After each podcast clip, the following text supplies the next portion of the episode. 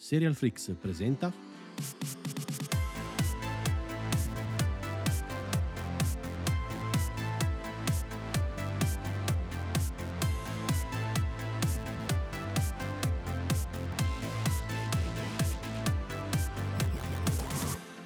Benvenute, benvenuti e benvenute al primo vero episodio di, di, Arcade, il nuovo podcast di Serial Flix dedicato ai videogiochi. Io sono, sono Andrea e con questa puntata inizia un po' il nostro viaggio nel mondo, nel mondo appunto videoludico. Eh, l'appuntamento è per ogni mercoledì, a partire da oggi. Parleremo di, sia di singoli videogiochi, dell'impatto che hanno avuto un po' sul, sulla community appunto dei gamer, sull'industria e, e in generale, perché comunque sappiamo che è un settore che ha sempre più importanza nel mondo dell'intrattenimento, ma parleremo anche appunto di massimi sistemi, dando spazio a vari temi, tra cui inclusività, anche l'evoluzione dei videogiochi stessi, ad esempio degli open world, eccetera, e insomma tanta tanta roba eh, al fuoco di cui avremo modo di, di parlare nelle prossime puntate. Prima di introdurvi al nostro primissimo ospite e al tema di oggi, che non lo vedete ma è qua che scalpita proprio, sta proprio fremendo, eh, vi ricordo che potete eh, qui abbiamo date positive eh, vi ricordo che potete seguire Arcade su Instagram e Twitter ma anche su YouTube dove pubblicheremo le puntate in formato video e su Twitch dove prossimamente inizieremo a streamare qualche giocata o qualche chiacchiera tra amici Uh, il nick su, su, tutte queste piattaforme per seguirci è sempre arcade underscore podcast. E ora è il momento di presentarvi Giuseppe. Ciao a tutti e a tutte, come ha detto giustamente Andrea. Ecco, che se, se, avete ascoltato un po' gli altri podcast di Serial Flix e soprattutto Polo Nerd, diciamo che la voce vi sarà familiare. eh, è appunto uno dei, dei, due conduttori di Polo Nerd insieme, insieme a Sergio, che salutiamo. Ciao Sergio. Mi sembrava anche giusto ricambiare, visto che ero stato ospite io della vostra prima puntata, mi sembrava giusto sì, iniziare. Hai aperto tu le danze. Esatto, purtroppo mi spiace. E... mi sembrava giusto anche ricambiare un po' questa... Beh, ha portato bene, quindi... Meno male, sono molto contento della cosa. E, ehm, mi sembrava giusto ricambiare, anche perché il tema della puntata, come avrete visto appunto dal titolo, è Elden Ring. È un anno che è uscito, questa settimana cade l'anniversario. Abbiamo qui un fan accanito del, del gioco e uno, sì, sì, il sottoscritto che insomma... Uno un po' meno. Un po' meno, ecco, diciamo. Diciamo che io ho giocato più... Ho giocato le ore che tu non hai giocato, va. Ecco, sì. Più che fan uh, incallito, diciamo che mi sono perso per andare dietro alle mille ore, mille respawn di, del, del, personaggio. Però, mille respawn soprattutto. Però ho avuto più pazienza, soprattutto quello. Sì, perché io sono proprio conosciuto per la pazienza, quindi è proprio il mio tipo di gioco a cui giocare. eh, però ci hai provato. Però ci ho provato, non è che, no, non, è che non ho, ho, ho rinunciato completamente, diciamo che sono sopraggiunti altri giochi e altre cose, ma è lì. Ah, prima, o poi, dice sempre così. prima o poi ci tornerò lì nell'interregno, non ti preoccupare. Nell'interregno dove stanno tutti i giochi non giocati. Sì, che tra l'altro è immenso quel, quell'interregno. Eh, giusto per chi non sapesse di cosa stiamo parlando, anche se dubito fortemente, ma eh, Elden Ring è l'ultimo, l'ultimo gioco prodotto dalla, dalla From Software la casa appunto di produzione di Hidetaka Miyazaki, ehm, che non è quel Miyazaki dello studio Ghibli, eh, ricordiamo, è no, no, no, l'esatto infatti. opposto. Ed è appunto un gioco che è uscito un anno fa, eh, ha vinto un sacco di premi, è diventato uno dei più venduti in assoluto della storia appunto sia de- de- dei Souls appunto che dei videogiochi in generale e insomma ha decisamente fatto la storia. Per cui a distanza di un anno volevamo un attimo parlarne insieme, capire anche i, i motivi di, questa, di questo successone con qualcuno che ci ha passato ore e ore. Inquietantemente tante ore. Esatto, esatto. Eh, intanto, appunto, abbiamo, detto, abbiamo parlato di Souls perché questo è l'ultimo di una serie di videogiochi prodotti da From Software mm-hmm. iniziati con Demon Souls, non so se hai giocato al remake di no, PS5, non ancora. non ancora. È iniziato con De- Demon Souls su PS3 e proseguito poi con D- Dark Souls 1, 2 e 3 e in teoria basta, ma quelli, quelli, sono i giochi della serie Souls, ma poi ci, ci, facciamo rientrare, almeno io ci faccio rientrare anche Bloodborne e, eh, mm-hmm. e questo Elden Ring che è la diretta evoluzione.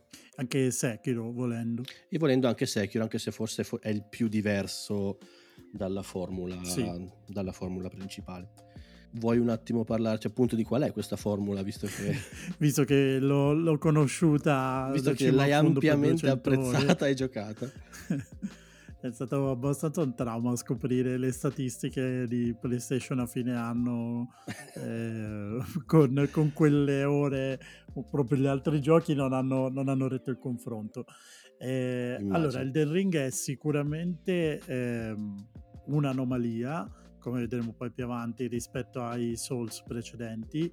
E, e la stessa, lo, lo stesso genere dei Souls eh, non, non, mette tutti d'accordo come del resto qualsiasi categorizzazione e etichetta per, per generi così ehm, recenti. Tant'è che noi abbiamo citato sicuramente, tu hai citato sicuramente quelli di From Software, ma dentro ci possiamo mettere anche uno dei nostri preferiti che è Hollow Knight, comunque come eh, come idea sì, di, diciamo che, eh, di Souls-like. Esatto, Souls-like. Eh, hanno poi, I Souls hanno poi creato tutto un sottogenere di giochi che si sono ispirati appunto alle loro meccaniche, eh, sia alle loro meccaniche che alle loro atmosfere di gioco poi. E sono infiniti, tra cui appunto Hollow Knight, ma ce ne sono veramente mm, decine. Sì, ha avuto appunto diversi emuli da Demon Souls in poi quali sono le caratteristiche? Sicuramente la più eh, immediata è la difficoltà. Eh, una difficoltà no. che non si può scegliere, che non è di facile accessibilità come eh, altri, nel resto dei giochi e che porta, può portare una mh, ampia frustrazione nel giocatore che comunque si ritrova spesso e volentieri a morire di fronte a eh, boss particolarmente forti o anche mh, personaggi secondari comunque forti e a dover ricominciare perdendo spesso eh, quello che ha guadagnato, quindi dovendo andare dove magari è morto per recuperare eh, punti esperienza, rune, poi dipende dal gioco che, uh-huh. che stiamo analizzando, per ehm, tornare al punto di partenza. Quindi non solo muori, ma c'è una doppia punizione nella morte. Esatto, cioè il, eh, poi vediamo qual è l'idea dietro questa cosa di, di Miyazaki, questa uh-huh. innovazione diciamo, di, di, Miyazaki, che secondo me è anche un po' retro, un po' quello che erano i vecchi videogiochi. Ehm, però eh, ecco, la prima cosa che sicuramente mh, mm, colpisce è la difficoltà. Chiunque parli di Souls-like principalmente lo fa perché è un gioco di difficile accesso. Con colpisce eh, intendi proprio una mazzata sul coppino. Esattamente, sì. E poi dovete riprendere tutto quello che avevate perché nel frattempo vi hanno spedito in un punto di salvataggio lontanissimo. Esatto. Tra l'altro, e... scusami se ti interrompo, difficoltà sì. che eh, si palesa fin da subito perché i giochi tendono a buttarti dentro e a farti scoprire sì. Il modo di progredire, il modo di procedere, le meccaniche, eccetera, a tue spese il muori e ripeti è proprio fin dai primi minuti di, di gioco è lì, ti aspetta e non perdona. Sì, non c'è assolutamente una gradualità nella cosa. Eh, questo è ancora più evidente in, uh, in Elden Ring. Eh, cioè vi, la possibilità poi di esplorare come appunto Elden Ring che vedremo anche una, eh, una particolarità eh, la possibilità di esplorare zone diverse del mondo anche quando non sei pronto ad affrontarle eh, esattamente come nella vita vera e prendi batoste e dici ma forse è il caso che ci torno prima in un altro momento parte. in un altro e e questa del mondo, appunto, questa del, dell'ampiezza anche delle mappe, è un'altra caratteristica, sempre a cui Eden Ring però fa una discreta eccezione, perché tendenzialmente i Souls-like non hanno mappe visibili, uh-huh. eh, quindi bisogna scoprire eh, e ricordarsi eh, appunto i passaggi del gioco e i movimenti del gioco per poter tornare in determinati posti. Quindi questa era un'altra delle, eh, delle caratteristiche, appunto questa di poi di perdere ehm, determinati ehm, a, a determinate acquisizioni che hai avuto nel corso del gioco al momento della morte, che per uh-huh. recuperarli devi andarli a prendere e se muori prima non hai più possibilità di, di, di riprenderle. Esatto. Sì, di recuperarle è un'altra... Tra l'altro, appunto, riferendosi alla mappa, eh, non è visibile, anche se va detto che prima di Elden Ring era sempre stata una mappa pressoché lineare. Ovviamente poi ci si potevano aprire passaggi segreti, scorciatoie, eh, varie eh, diramazioni, diciamo, ma di base la mappa era li- li- lineare, si proseguiva lungo una strada prefissata dal, dallo sviluppatore, dal narratore in questo caso, mentre poi con Elden Ring cambia tutto. Con Elden Ring decidono di espandere completamente, di aprire il mondo, di lasciarti in balia di questo mondo e quando quantomeno ci hanno dato una mappa perché altrimenti sarebbe stato devastante. Ma eh, solo per frustrarti ancora di più, ovviamente, perché vedendo l'immensità di quella mappa, che peraltro tu, a cui peraltro tu non, è, non hai accesso immediato, perché comunque devi eh, conquistare i pezzi della mappa man mano mm. che, che, esplori il regno, quindi non sai ogni volta non sai pensi che magari quella sia, sia l'ultima regione Esatto, più, più, di una volta io nelle 200, anche 300 ore di gioco eh, mi sono trovato a dire ah meno male questa è l'ultima regione e poi ops c'è una grotta che ti dà accesso a una porta dimensionale che ti porta da un'altra parte e succede anche questo. Da cui le mille mila ore spese. esatto. Eh, altro aspetto da, da, non dimenticare sicuramente eh, anche in questo Miyazaki è ehm, sicuramente un precursore, la, mh, le trame non, non urlate. Eh, le trame anzi per niente evidenti, cioè sono trame cui, di cui nelle mh, scene principali, appunto nelle mh, cutscene, sono eh, accennati alcuni aspetti magari della trama in generale, ma poi la loro o comunque anche aspetti importanti della trama devono essere no, anche interpretati dal, eh, dal, giocatore, quindi non sono eh, così immediati. Eh, ogni oggetto ha la sua descrizione che contribuisce a mettere un pezzo della trama, molto più che ovviamente in altri giochi eh, più lineari. Qua inizio a fare la parte del critico e è fin troppo frustrante questa cosa. Sarà che forse sono abituato a giochi che appunto hanno una trama più passami il termine tradizionale, quindi ha un inizio, mm-hmm. uno svolgimento e una fine tendenzialmente. Qua la trama esiste e non esiste, nel senso che sei piazzato in un mondo e ti viene presentata una situazione, punto. E poi tutto quello che è successo prima, che succede durante e dopo, state a sc- scoprirlo, ma non è appunto così immediato, perché le cutscene si fanno un lavoro a metà ti parlano di cose che però tu non capisci immediatamente e devi appunto uh-huh. capirle tramite la, le descrizioni degli oggetti, dei, degli NPC, del, delle, armi delle lettere, delle armi che trovi per il mondo, eccetera. E a tratti è frustrante. Sto pensando anche ad esempio a, a Bloodborne che ho giocato e abbandonato.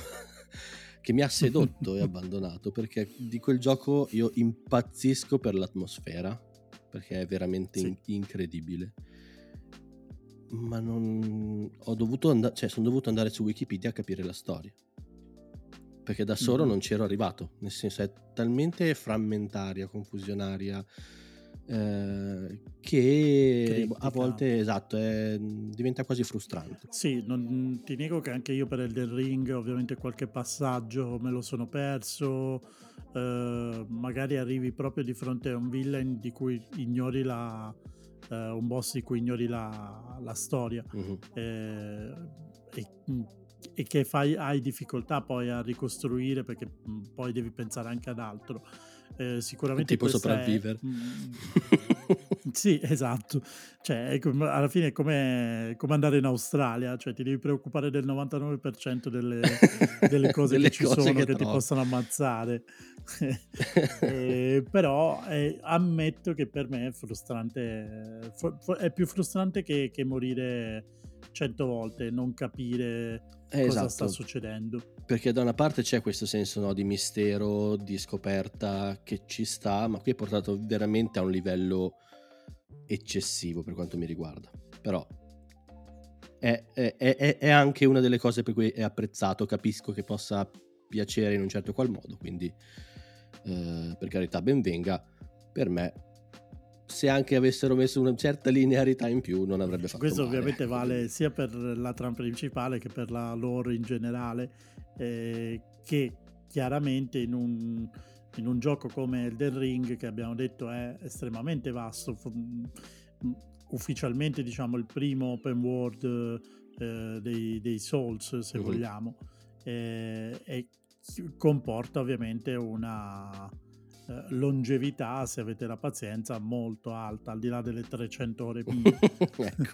ecco, diciamo che la lore in generale è già più comprensibile che sia veicolata tramite appunto scoperte. Frastagliata, sì. Sì, tramite scoperte anche casuali, eh? nel senso trovo un oggetto, leggo la descrizione, capisco la storia di quell'oggetto e di chi ce l'aveva, per dire però per la trama principale mi aspetterei qualcosa di, di, di un po' più strutturato. Ecco. Tu hai parlato peraltro della, dell'atmosfera di Bloodborne, eh, la, il level design o comunque il, tutta la, la caratterizzazione eh, a tratti medievale, in quel caso vittoriana per quanto riguarda Bloodborne, eh, di, dei Souls-like, è un altro dei, delle caratteristiche che di solito vengono evidenziate, soprattutto per i Souls più che per i Souls-like, ehm, che infatti hanno ehm, la loro cifra stilistica nell'uso spesso di armi bianche, eh, di eh, ambienti eh, molto belli.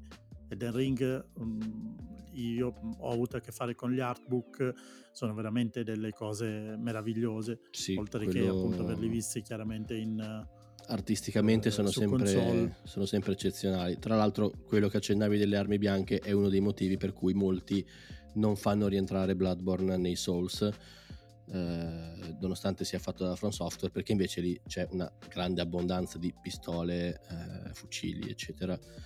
Eh, perché appunto l'ambientazione si sposta dal, dal, medievale al vittoriano, quindi anche qui diverso dal, dai, dalla serie principale dei Souls, quindi molti non ce lo fanno nemmeno rientrare. Per quanto mi riguarda è un Souls fatto e finito ambientato da un'altra parte. Fine. Però è quello. Eh, del resto, tra tutti quelli che hai citato, ehm, l'unico a cui mm, Miyazaki non ha messo mano è il secondo Dark Souls uh-huh. ehm, che aveva messo da parte, nel senso se ne è occupato qualcun altro proprio perché lui stava pensando contemporaneamente a Bloodborne, quindi ecco. eh, è, è, figlio suo e si vede, si vede completamente si vede tantissimo. Che, che, è figlio suo.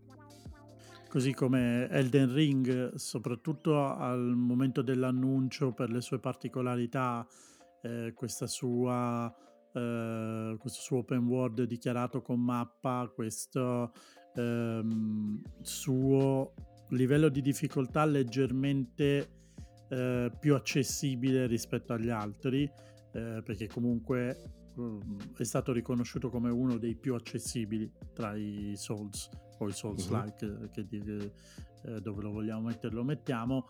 Eh, ha un po' da una parte faceva storcere il naso ai puristi che però poi si sono un po' ricreduti anche quando l'hanno, l'hanno giocato, eh, dall'altro ha permesso di ampliare a un pubblico come me, ad esempio, che non aveva approcciato prima di allora il Souls-like e, ehm, e come me tanti altri che invece hanno... E si è visto dalle vendite. Eh beh, sì. Decisamente. Sì, sì, sì. E tra l'altro parlavi di difficoltà più approcciabile, che tra l'altro è dovuta proprio al nuovo approccio open world, nel senso non è che sia direttamente più facile, semplicemente nel momento in cui ti trovi ad affrontare un boss della Madonna, prendi, torni indietro e vai da un'altra parte. e cerchi di Sì, affrontare esatto, qualcosa di più farmare. abbordabile o comunque di potenziarti per arrivare ad essere potente il giusto per affrontare quel, quel boss. Quindi, secondo me, per quello che ho potuto vedere io, la minore difficoltà sta in quel senso, cioè nella maggiore possibilità di fare altre cose per potenziarti o appunto per eh, fare esperienze, eccetera, per arrivare poi a battere il boss che ti sta facendo il culo, fondamentalmente. Sì, è un po' una, una virata più verso il, il GDR, eh, anche col fatto delle classi iniziali e anche col potenziamento di una classe come quella del, del mago che tendenzialmente negli altri eh, Souls era più ehm, meno appetibile, più, Mhm.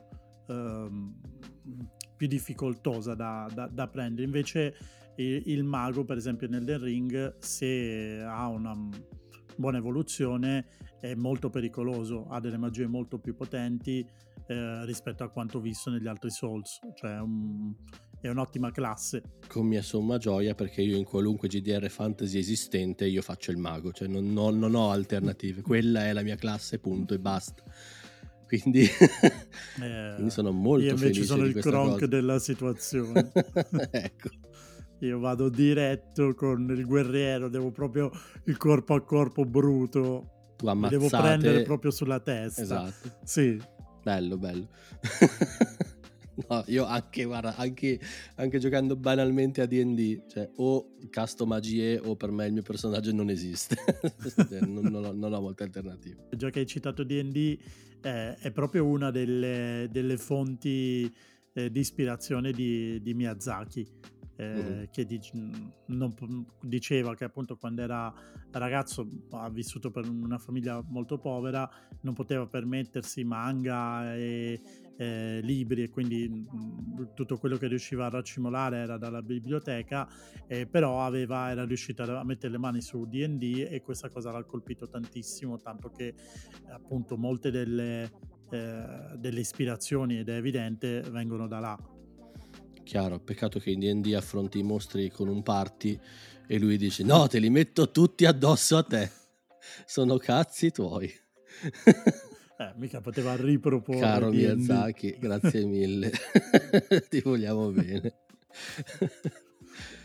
Tra l'altro non abbiamo ancora cit- abbiamo parlato appunto di, di Miyazaki, ma non abbiamo ancora citato che il fatto che per Elden Ring c'è stato un altro nome. C'è un altro si è- grande nome.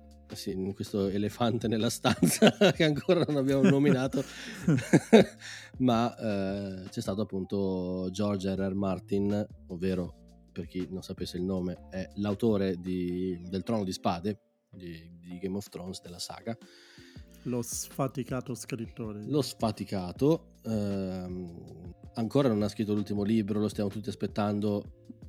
Andate su Il bello, il brutto e il cattivo per ogni puntata ci lamentiamo di questa cosa, quindi non, non vi preoccupate. Mentre invece ha avuto tutto il tempo, a quanto pare, di, eh, di mettere del suo anche in Elden Ring, perché eh, si vede anche in molte cose che mh, c'è il suo zampino nella trama e nella lore del mondo di gioco. Mhm. Sì, eh, da, da quello che dice, che dice Miyazaki, ehm, han- eh, Martin ha lavorato principalmente alla backstory e quindi a quello che al, al world building di quello che Mhm. succede prima dell'azione vera e propria del, del gioco. Che del resto è quello che gli viene Eh, meglio. Sì, esatto. Se Sento un accenno di polemica No, per carità. contro una certa serie TV. eh, Per carità. che, che trova assolutamente eh, favore da- da- dal mio punto di vista, quindi ti, ti sostengo assolutamente.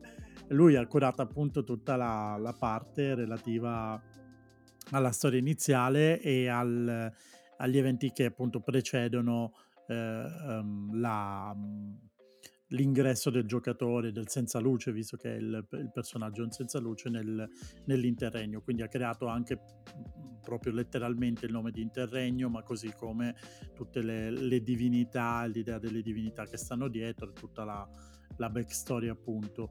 Eh, questo perché, eh, sempre diceva Miyazaki, da una parte eh, ha contribuito a renderlo più libero, eh, perché chiaramente una storia in game è vincolata da molte altre cose certo. Eh, e poi perché Miyazaki, eh, da quello che si percepisce, è comunque un ossessivo compulsivo.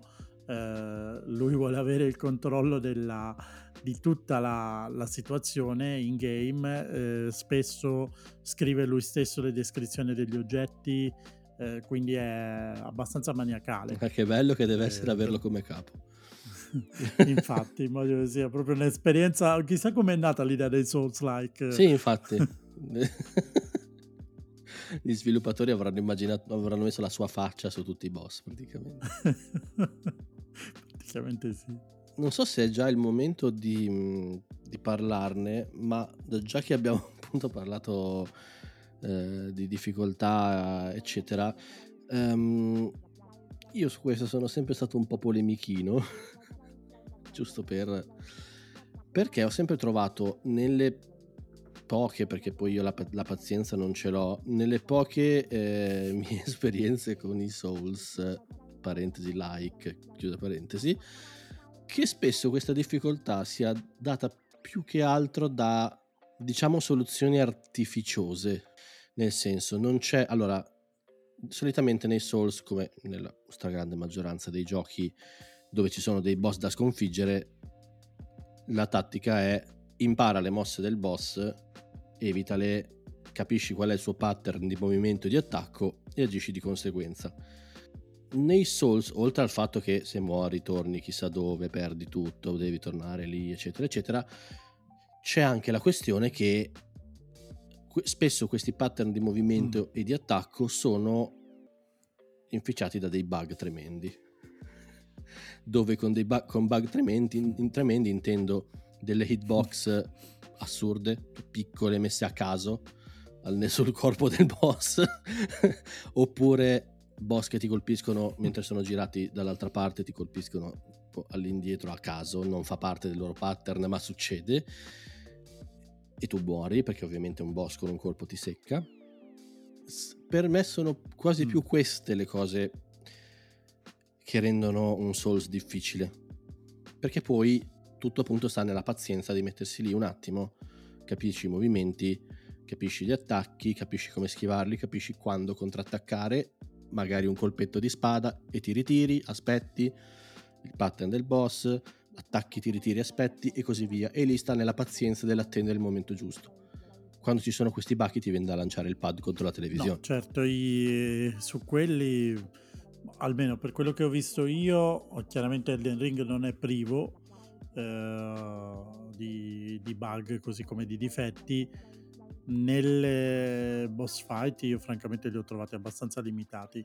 Qualche volta è capitato e qualche volta è capitato okay. che venisse giù il cielo insieme a, alla mia morte, e, però mh, è chiaramente frustrante in quel momento, spero che non si ripeta e tendenzialmente non si ripete. Perché mm. diciamo che in altri giochi della serie, appunto in Elden Ring, sono riuscito a fare un boss finora, quindi non è che ho tutta questa esperienza per dire, ma in altri giochi della serie è stato, um, è capitato più volte e mi stupisco sempre che, soprattutto nei siti, blog, riviste, quello che è, di critica videoludica, questo aspetto venga completamente rimosso, perché c'è sempre questa reverenza verso i giochi di From Software, che per carità ci sta, perché sono obiettivamente bei giochi, ma c'è sempre questa... Um, aura. Qua, qua, quasi paura a dire che eh, sono buggati e che parte della difficoltà, gran parte della difficoltà sta anche sperare che eh, il boss non ti colpisca a caso o che tu riesca col- effettivamente a colpire il boss, cioè che il tuo colpo che vedi graficamente che va a segno effettivamente faccia danni al boss. e, è, forse è questa la parte più frustrante dei Souls, più che la morte in sé. Mm-hmm. E purtroppo ti ripeto, capita, è capitato anche nel Den Ring eh, leggevo un po' in giro che eh, comunque anche nella fretta di farlo uscire, eh, nonostante i sei anni di sviluppo eh, che ci sono stati dietro, qualcosa ovviamente è saltata, intanto proprio come eh, dettagli della trama oppure proprio dungeon eh, cutscene, okay. eh, roba del genere. Però immagino che anche appunto um, l'uscita di determinate patch serva proprio a addirittura credo che sì, un, sì. forse il primo boss aveva dei, dei, problemi enormi, credo riuscisse addirittura a cadere dal burrone. Ora non vorrei ricordarmi male, cosa che a me non è mai successa, un culo che non ho mai avuto, però eh, certo. evidentemente a qualcuno è capitato. Tra l'altro immagino che essendo un open world ci siano decuplicate le possibilità di trovare bug o glitch quindi sì. anche in questo caso per loro sarà stato eh, un lavoro immagino tremendo trovare tutte le cose appunto malfunzionanti o comunque che cioè, ci stanno in un com- gioco del genere eh. per carità non sto dicendo assolutamente il contrario eh, diciamo che queste cose sui boss che comunque so- sono sempre la parte principale dei Souls eh, aggiunte a una difficoltà comunque elevata eh, sono, sono toste.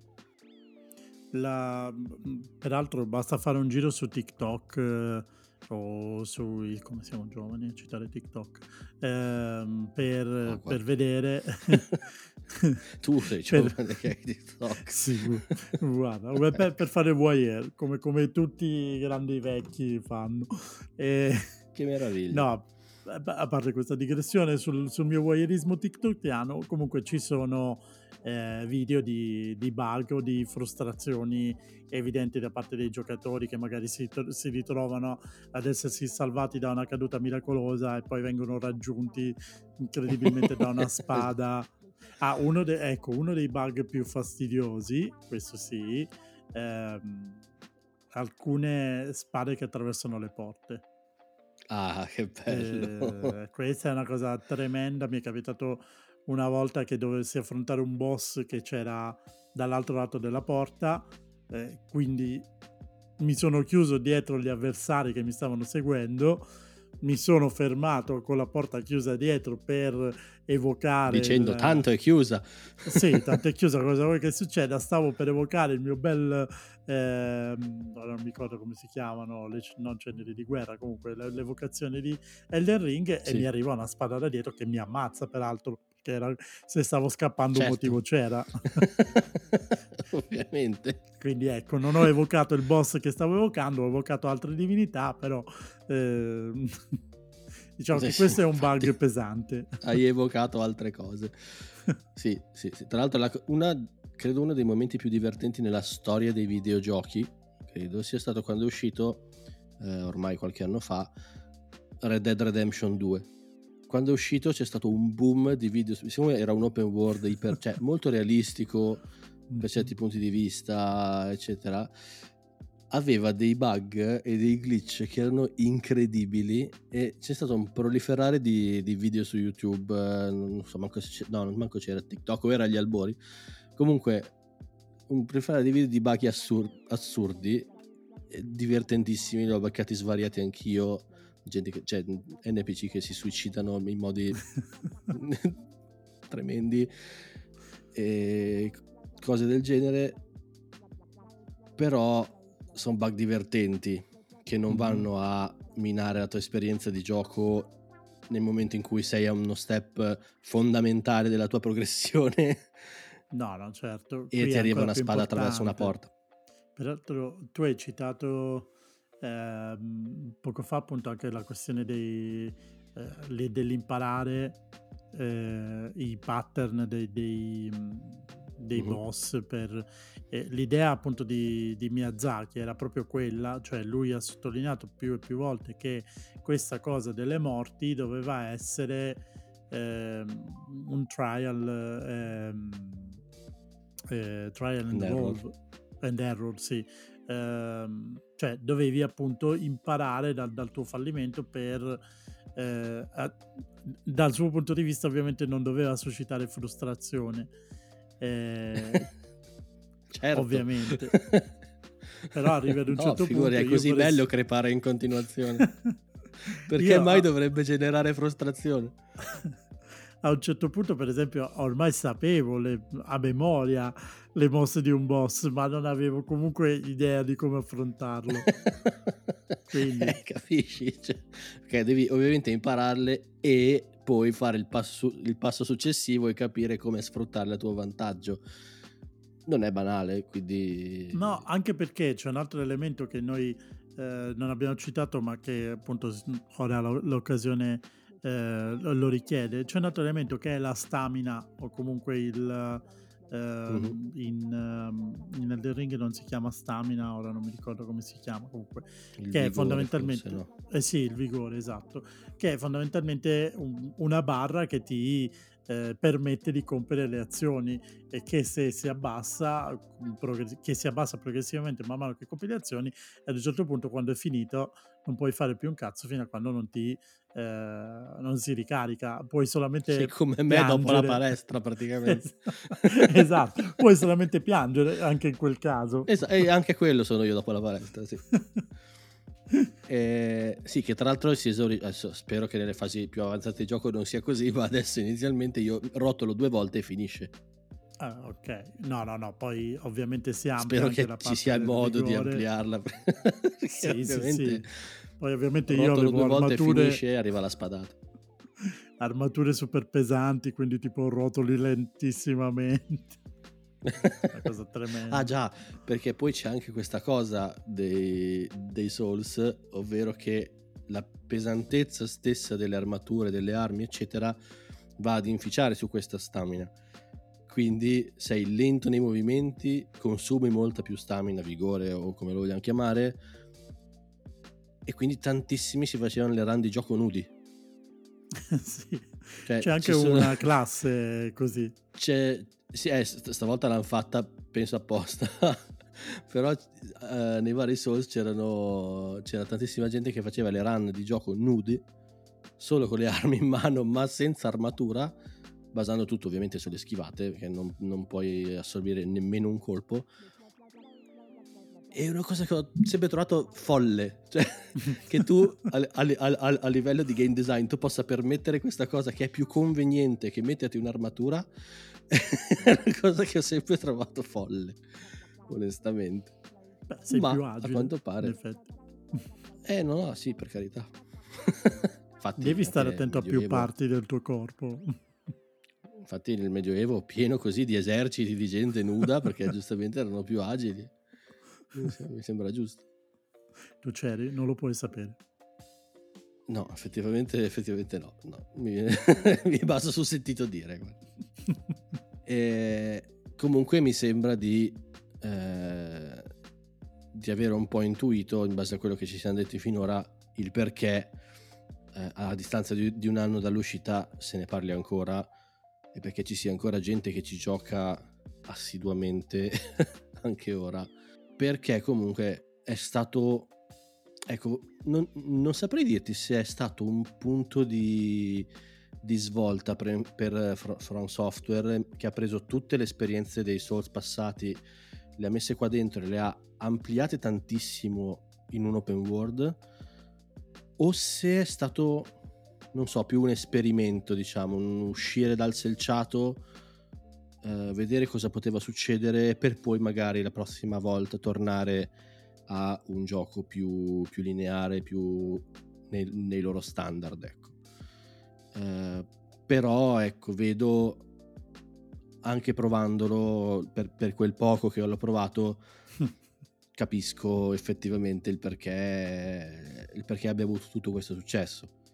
Perché abbia cannibalizzato poverino Horizon Forbidden West che è uscito lo stesso weekend che, che nessuno che si è cagato. Stupida scelta pe- peggior scelta di marketing della storia. Eh, poverino, nessuno se l'è cagato perché erano tutti, tutti, tutti presi dal Den Ring, anche chi non ha mai messo mano a un Souls like. Sì, sì, sono come ti dicevo, sono uno di quelli.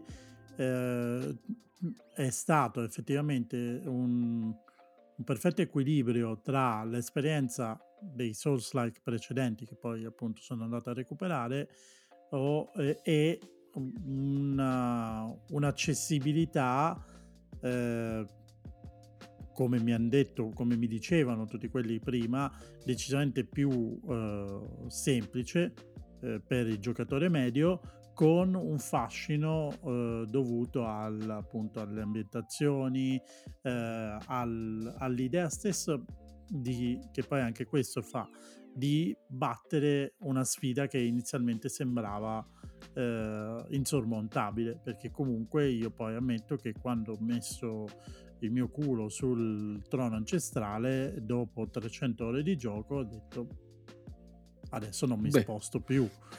cioè, adesso brucio tutto. Altro, adesso brucio tutto. No, infatti immagino, e come mi hanno detto ovviamente in tanti, che l'idea di Miyazaki originale fosse quella, nel senso trial and error, provi, provi, provi, provi, muori, muori, muori, muori, quando ci riesci la soddisfazione è enorme enorme, molto più che eh, con altre tipologie magari di gioco. Eh, qua veramente nel momento in cui ce la fai esulti, fai festa, stappi, brindi, e, ma anche senza finire il gioco. Ti parlo di boss n- normali mm-hmm, che però magari certo. ti portano via un'ora e passa a cercare di, di farli fuori e poi quando finalmente ce la fai cosa che tra l'altro al- altri giochi hanno iniziato a prendere in prestito, vedi God of War, mm-hmm, che, si è, che, si è, preso i boss opzionali, sono fortemente ispirati secondo me a, a, ai Souls, funzionano esattamente allo stesso modo. Se non fosse che qua se, se muori non succede niente, rifai, eh, però funzionano esattamente allo stesso modo, hanno una salute della Madonna, sono molto più forti di te eh, devi avere il personaggio con una build di un certo tipo, eh, devi imparare il pattern di spostamento e di attacco e capire quando contrattaccare. È uguale. Sì. E sì, sì, sì. effettivamente ci sta, ci sta perché è un, è un qualcosa che ha lasciato il segno nel mondo dei videogiochi. È un, sicuramente un modello che sta facendo scuola anche per quello che non è il genere, eh, il suo genere. Eh, anche esatto. mh, sia a livello grafico che appunto anche a livello di gameplay, così come ha preso a livello di gameplay.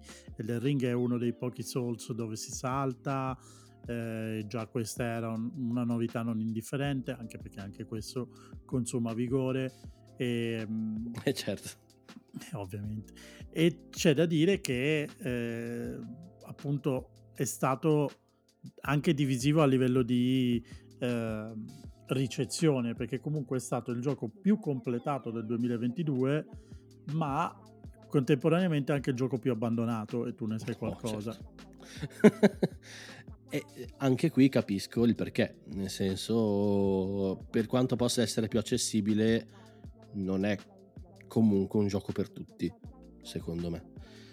E capisco chi magari ci si avvicina tratto da atmosfere, eh, eh, mondo bellissimo da esplorare con una lore pazzesca, eccetera, e viene poi massacrato di botte dopo dieci minuti di gioco eh, e dice vabbè no basta, io quitto e fine. 70 euro buttati. Fate, non lo fate. No, non resistete. lo fate, resistete prima o poi ci riproverò anch'io, però voi resistete. Mi sono comprato la guida, tra l'altro, una guida strategica, così almeno so dove andare. Ah, però anche se pensavo perché così avevi qualcosa da lanciare al televisore quando ti arrabbiavi no basta il pad guarda ne ho già fatti fuori tre quindi eh, non lo fate non abbandonate tenete duro. È quello il bello del gioco è anche il brutto ma è il bello del gioco eh, perché ovviamente più andate avanti più appunto a parte che eh, la soddisfazione sarà tanta ma c'è tanto da scoprire in quel gioco come tu mi confermi. Ahimè sì.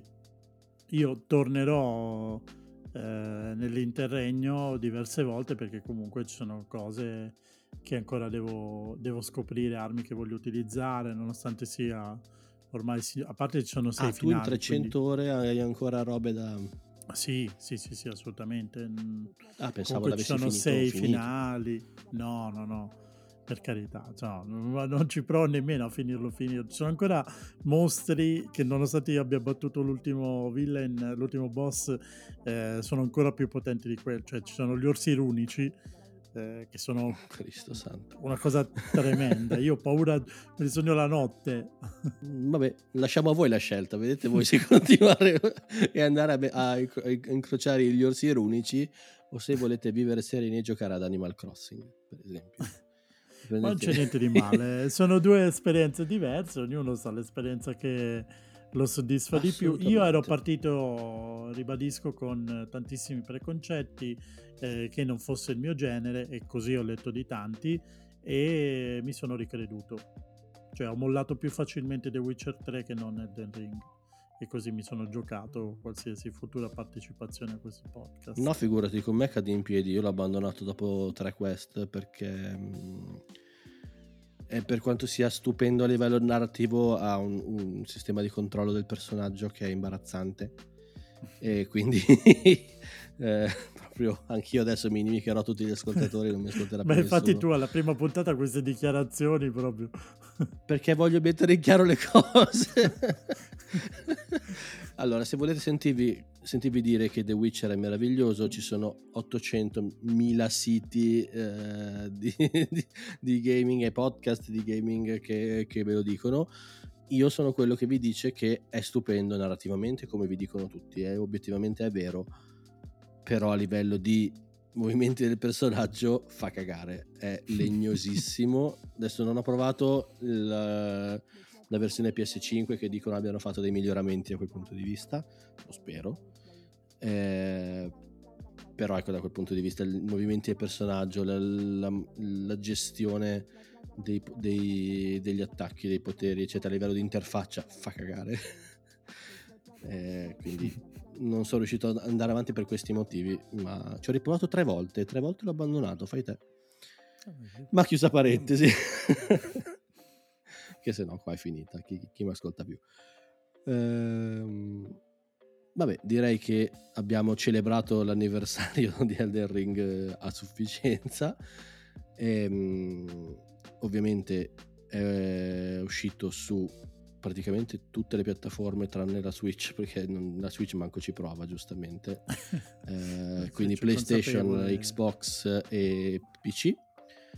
E ovviamente essendo un gioco from software è difficile trovarlo scontato perché c'è questa, questa particolarità dei Souls che è difficile trovarli Che- scontati. Ma non è impossibile, quindi insomma... No, c'è stata qualche, qualche promozione di, di recente, c'è stata anche in, eh, in vista dei DLC che sono usciti, il primo DLC che, che è uscito Mhm. qualche mese fa. Esatto, quindi qualche possibilità c'è, se ancora non l'avete giocato potete approfittarne. E noi invece vi salutiamo, saluto Giuseppe, lo ringrazio tantissimo. È eh, stato un piacere e un onore aprire, aprire questo bellissimo podcast. Eh, in bocca al lupo. Grazie per il Grazie bellissimo sulla fiducia. E... e io vi do appuntamento a mercoledì prossimo. E seguiteci su, appunto sui social eh, Instagram, Twitter, YouTube, Twitch, dove volete, arcade underscore podcast, eh, dove magari nei prossimi giorni potrete anche scoprire il tema della prossima puntata.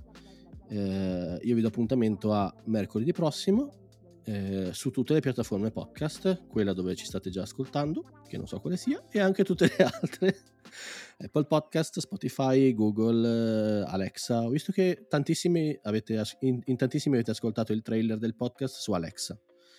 Eh, boh, ok. Eh, potete ascoltarmi anche lì. Quindi a mercoledì prossimo. E grazie per averci ascoltato. Ciao.